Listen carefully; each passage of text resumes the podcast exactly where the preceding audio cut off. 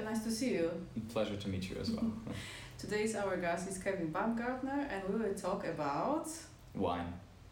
Yeah.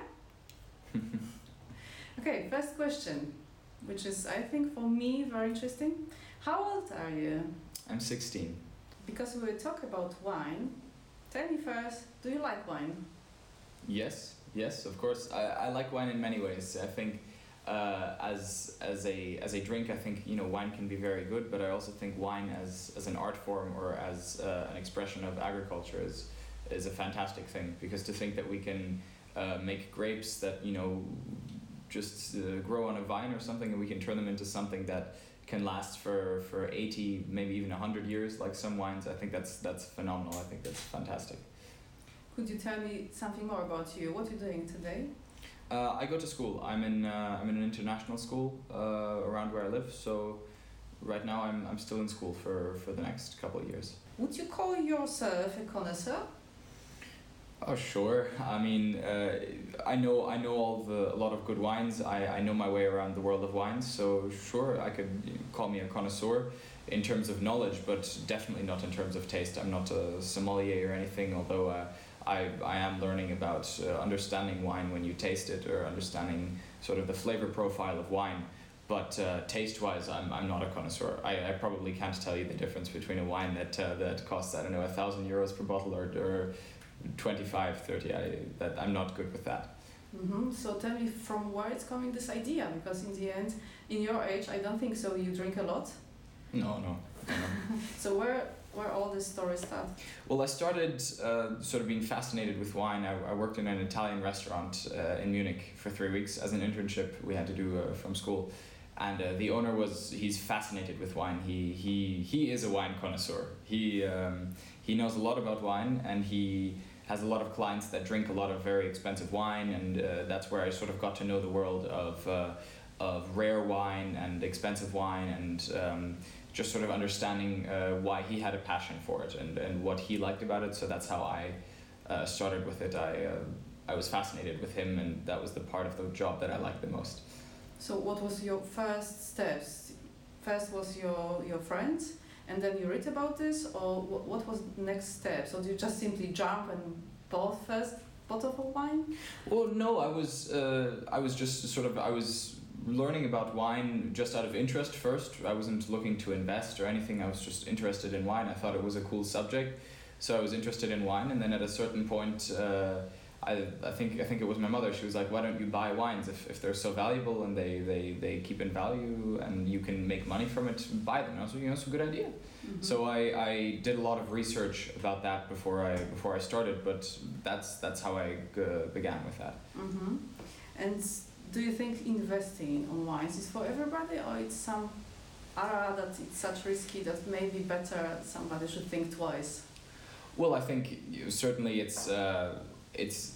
It has its risks, but I think that if you want to do it, you can absolutely do it, and it can be for everybody. It's just the caliber at which you can do it, or the level at which you can do it, obviously changes with the amount of money that you have available to spend. Mm-hmm. Why you choose exactly collecting wines?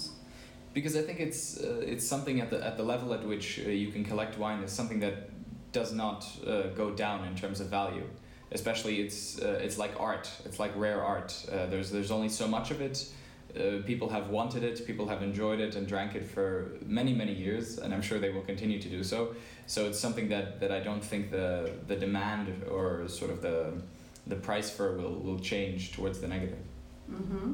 So it's less risky. Do you know some numbers? How much it's per year? Or this is best of wine? How looks like when we talk about numbers? Well, I think it obviously depends which wines you buy, how much the price goes up, or in some cases, you know, the price only goes up after a certain amount of years, because the wine is then to be drank.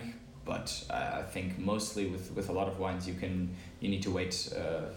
A long time before you can really get a return on investment, mm-hmm. a significant one. Mm-hmm.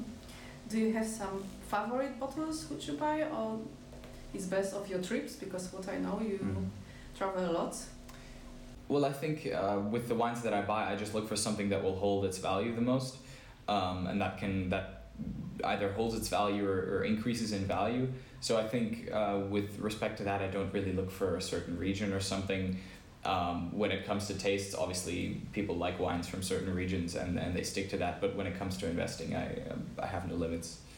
Mm-hmm. I mean, I have wines from, there's wines in the cellar from Australia, there's some from France, there's a lot from Italy as well. So, you know, there's some from the US, from the USA as well. So it really doesn't make a difference to me when I invest for wine.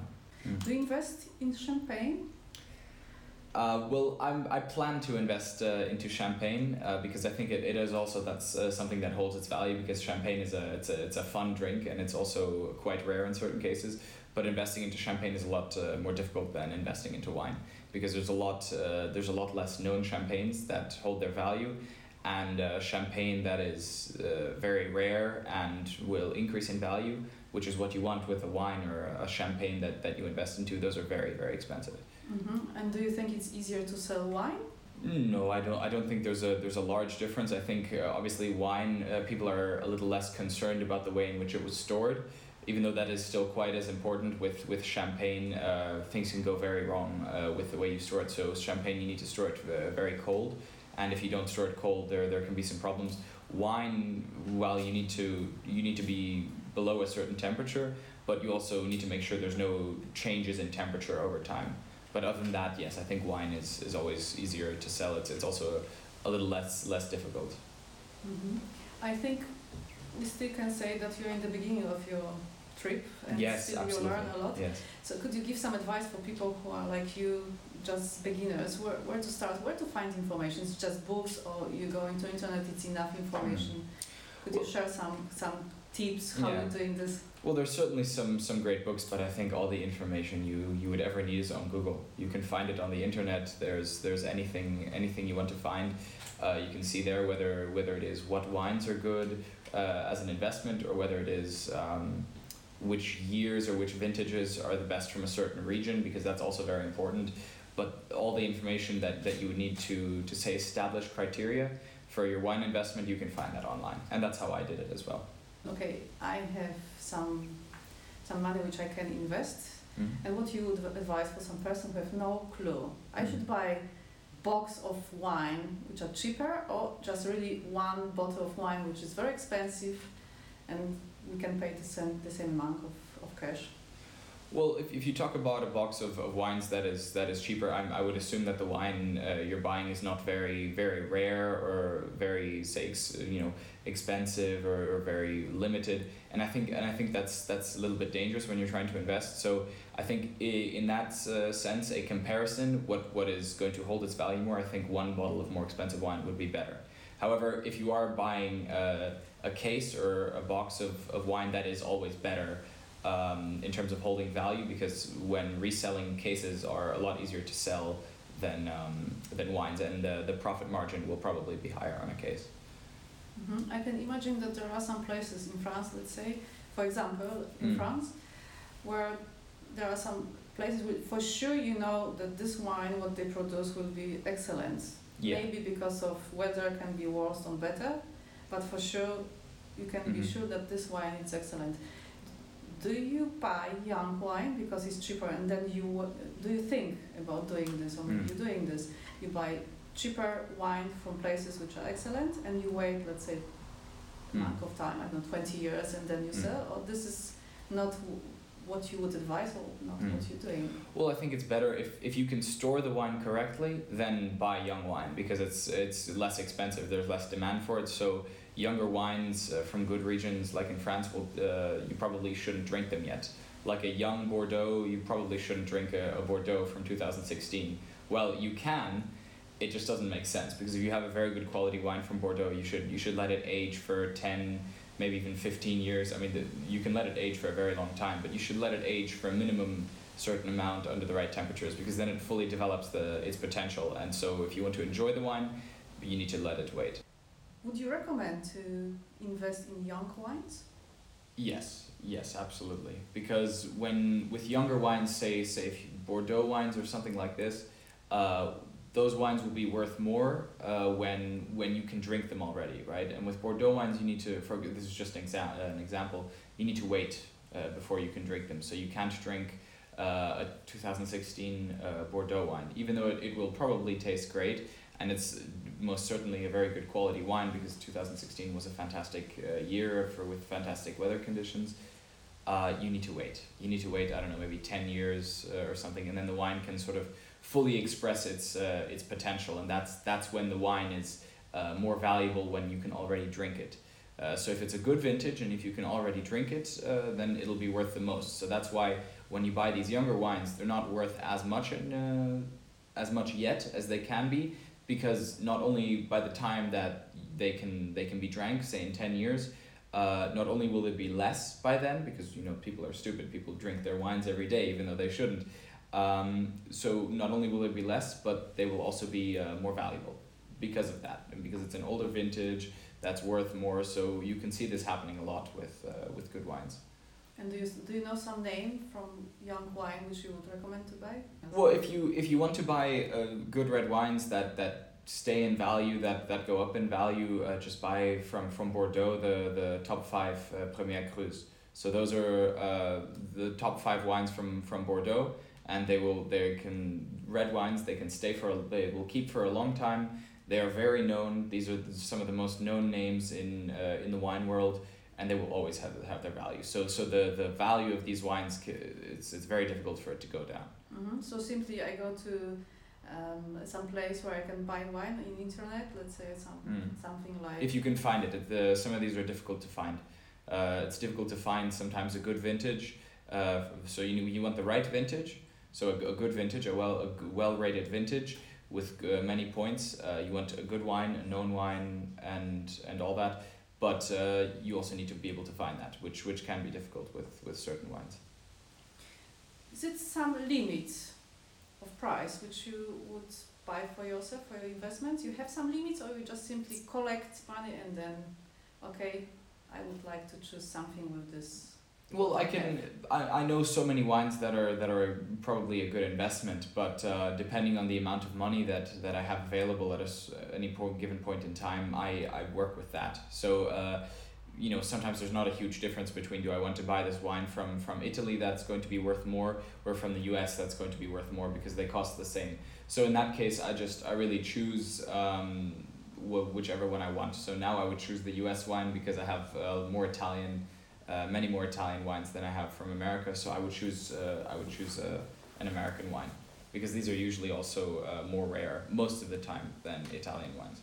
And Italian wines, the reason why you buy these Italian wines is because you are often in Italy, or? No, I think the reason I buy Italian wines is because they're some of the best wines in the world. Come from Italy, they're fantastic quality, and also from an investment perspective, certain Italian wines definitely keep their value. Or even go up, so that's a great reason to buy Italian wines for me. Mm-hmm. Let's say I have a couple of bottles.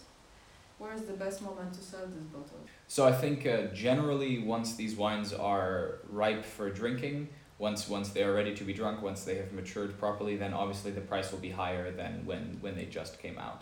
These have to be good quality, good vintage wines. Obviously, you can sell them then if you're not very patient, but if you want to wait even longer, obviously wines will become more and more expensive because they just become more rare. So there's only a certain number of bottles from a certain vintage, and that's it. That's all there is. And usually, as there's less of something, the price goes up. So if you wait even longer, even if the wine might not be able to be drank anymore, but then you have to wait a long time. And it's a little unrealistic, but obviously the value will then go up. Okay, let's buy a few bottles of wine which are very expensive because I have enough money to invest, and this, obviously, what you said, it's pretty nice idea. What I should do now? How to prepare a place at my home that wines are always in good condition, because for sure this is important, what I understand. Well, you want to keep wine around, the way I do it is the cellar we have at the house, we keep it at around 10 degrees Celsius. And that's a good temperature to keep wines at. So when it's colder, the wines will mature more slowly, and that's completely fine for the wine. You keep it at that temperature. That's great. That's okay for red wine. It's great for white wine. You can keep them both colder.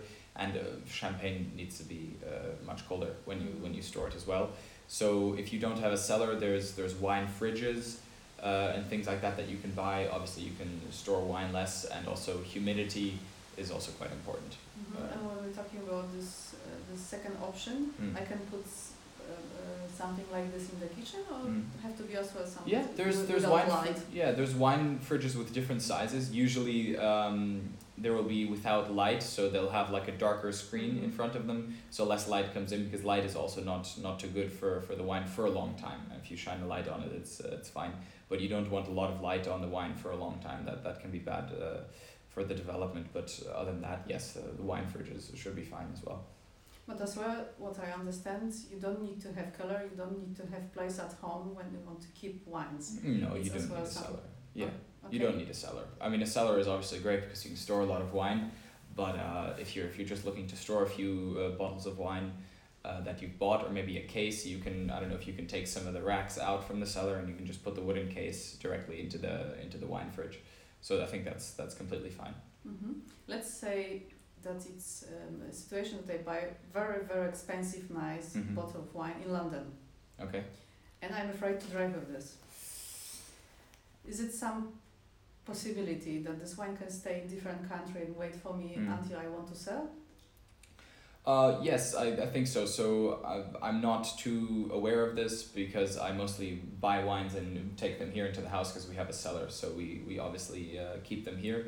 But I'm sure you can buy wines as well and have them stored at a place in which usually you have an assurance of very, very good storage conditions, mostly better than a home cellar, because these are very strictly controlled, and also the wine will not be moved. So that's important too. You don't want to move your wine a lot. It needs to sit, and you need to be patient. It can be difficult, but it needs to sit there. Mm-hmm.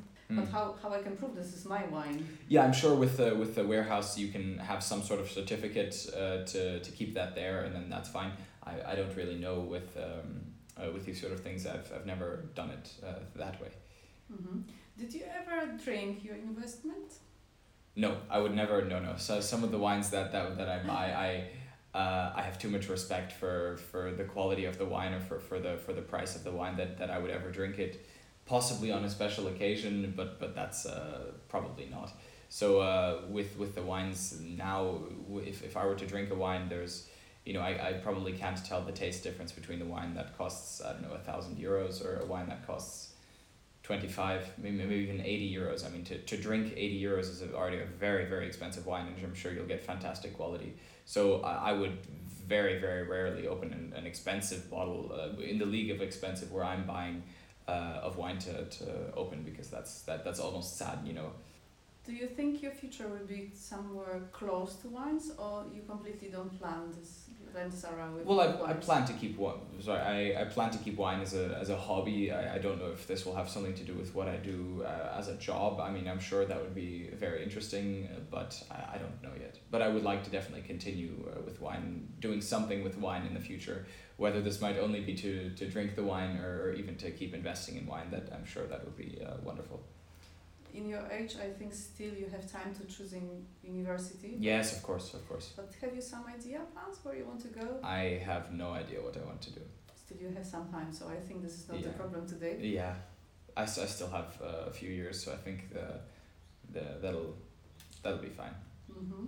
So maybe let's start from vacation, when you don't know where to go with university, but for sure you know where to go on vacation. Yeah, so for wine, we were in Portugal, where there are some incredible wines. We visited some wineries where I also bought some wines for the collection. Not very known, not very expensive wines, but wines that are also maybe for drinking in I don't know, 10 years or so, because those wines, if they don't increase in value, I'm sure I will very much, that was sort of an investment in pleasure, because those wines are very, very good, and they can keep, and those are into my pleasure. But other than that, we plan on going to Italy, to Piedmont in August. So, in October. So that will definitely be a wine-related trip. Do you have dream place for visiting?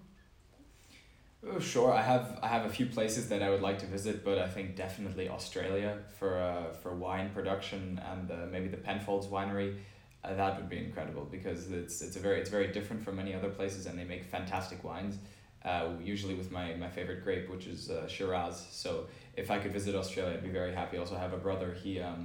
He studied in Australia for almost a year, and he went did some wine tours in Australia, and he told me it was phenomenal, not only the region but also the wines. So Australia, or if anything else, then the US, Napa Valley, that would be an incredible trip, because there's some very, very, very good quality wines and fantastic views too in Napa Valley. Sounds excellent. Yeah. I think this is a good plan for vacation, and yeah. I think lots of people could dream about this as well. I see that you prepared something. Could you tell something more about what you have for us? Yeah, so this was a wine that we had a fun story with. We took the whole family to South Africa to celebrate the new year. This was in 2017. We took the whole family there, and it was a big family holiday, so there was a lot of fun we had. But we visited the vineyard that makes this wine, Fairview, and we picked up this wine. We did a wine tasting there, and we had a lot of fun. And this was one of the best wines that I think our entire family has ever tried. It's very, very interesting. It's called Bloemkool, and it's the reason it's called that is because under the etiquette, under the label, mm-hmm. they have little seeds for cauliflower plants. Right, so these are the seeds for cauliflower, and because it used to be this is the Dutch pronunciation of cauliflower, and because South Africa used to be taken by the Dutch, that's why they used to have I think cauliflower growing there or something related to cauliflower. So that's why the label has. That's why the wine from this particular terroir is called Bloemkool, and that's also why the label has seeds under it. Right, so that was very fun. It's also it's an experimental wine that they make, so it's not a largely produced wine. That's also why this is a 2014 vintage, only 470 bottles in the whole world, and I think we still have 8 or almost 12 of these bottles done. So this is number 12, which I think we need to open it quite soon, because for some reason the cork is coming out of the bottle. I don't know if that's a problem or if that just looks like it, but I think we need to open this quite soon, which should be fun, because it's a fantastic wine. It's very, very, very good. Could you tell me more what it's in front on this etiquette? What we can find? It's for sure it's here. Yeah, so this is the vintage. This is the name of the wine, the name of the sort of experimental region. Then Tintofino, Tempranillo. Tempranillo is the grape, so it's 100% Tempranillo grape. It's a grape that you can also find in Spain very often, but also in South Africa. It favors that sort of climate. And it's 100% Tempranillo, which is sort of a very sort of ripe, fruity, but also dark expression. So it's fantastic as a wine. If you can buy this sort of wine, if you can find this wine, absolutely get it, because it is fantastic. I have to keep my wine. Yeah, it's fantastic. What you have more? Yeah, so I brought a few of the bottles from downstairs up. So I talked a lot about French wines. This is one of the wines that this is one of the top 5 Premier Crus.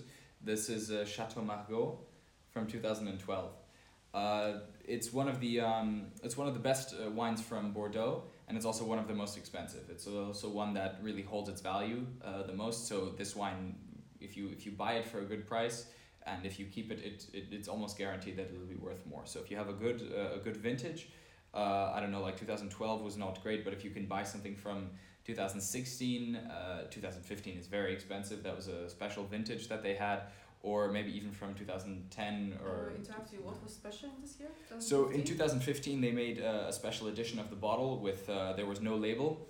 The entire thing was gold, sort of in gold writing written into the actual bottle. That's because it was the 200th anniversary of the Chateau, so that's why it was a special wine. So that wine is a lot more expensive than this one, than the normal ones. So if you can buy a good vintage of this wine, it's not only fantastic to drink, should you be so daring to open the bottle, let's say, but also as an investment, it's fantastic. Do you know number of bottles from 2015? How many? No, from this one 2012 I don't know, but it's a lot more than the other one that I showed. It's just because that's an experimental region. It's a very small vineyard. They produce a lot more of this, but if you keep it for 10 years, it will also increase in value, because as there's less of this, of course the price goes up.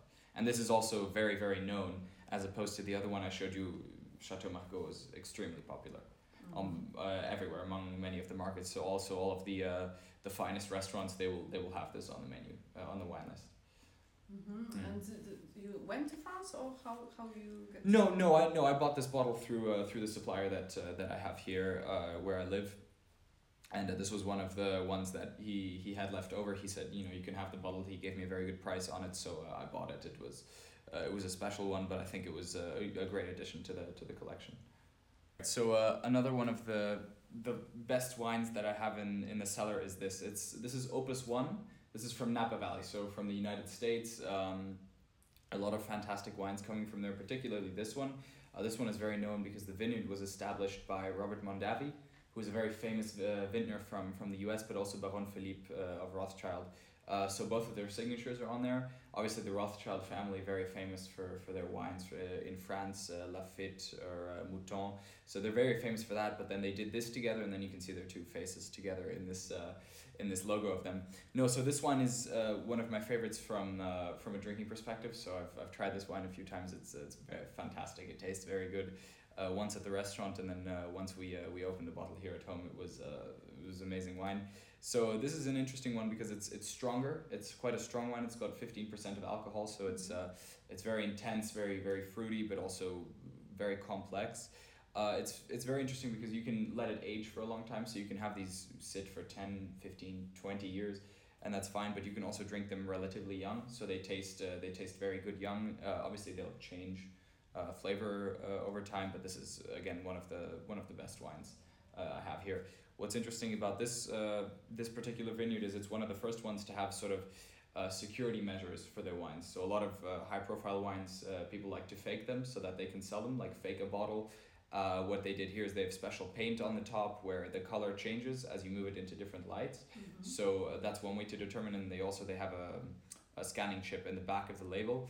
Where you put your phone, you scan it, and then it goes to the website. You can tell it's a real wine. So they were sort of one of the first sort of big famous vineyards to do that with their wines. And now all the other wines, they have that too. They either have a code or a chip in their wine, so you can make sure that the wine is authentic. So that was one of these. I think this is very helpful, especially for people who are not so well with wines. Yes, of course. And then this was just something fun. This isn't very known, but this is the biggest bottle I have in the collection. This is from our visit to Portugal that I talked about. This is this vineyard's biggest, sort of most famous wine. It's the one they've produced for the longest, and it's from 2011, which is their one of the best Portuguese recent vintages. And you know, it's very interesting. So with a bigger bottle like this, you can hold the wine for longer. So wine that's in a big bottle will keep longer, and it will mature more slowly. That's because it's a bit of a technical term, but it's in regards to the surface area of the cork and the volume of the bottle, right? So the cork is so much, and it oxidizes less quickly. So you have this wine, and it can keep for much longer. So this is also for a special occasion because two people for one dinner. This is not. Not very easy to finish, so you need a big occasion with a lot of people, but definitely a fantastic wine to drink at some point. I think we went through all my questions. Thank you so much for your time. Thank you that you share your knowledge and idea how to invest money when you are just on vacation. Yeah, I'm happy to. Yeah. Thank you.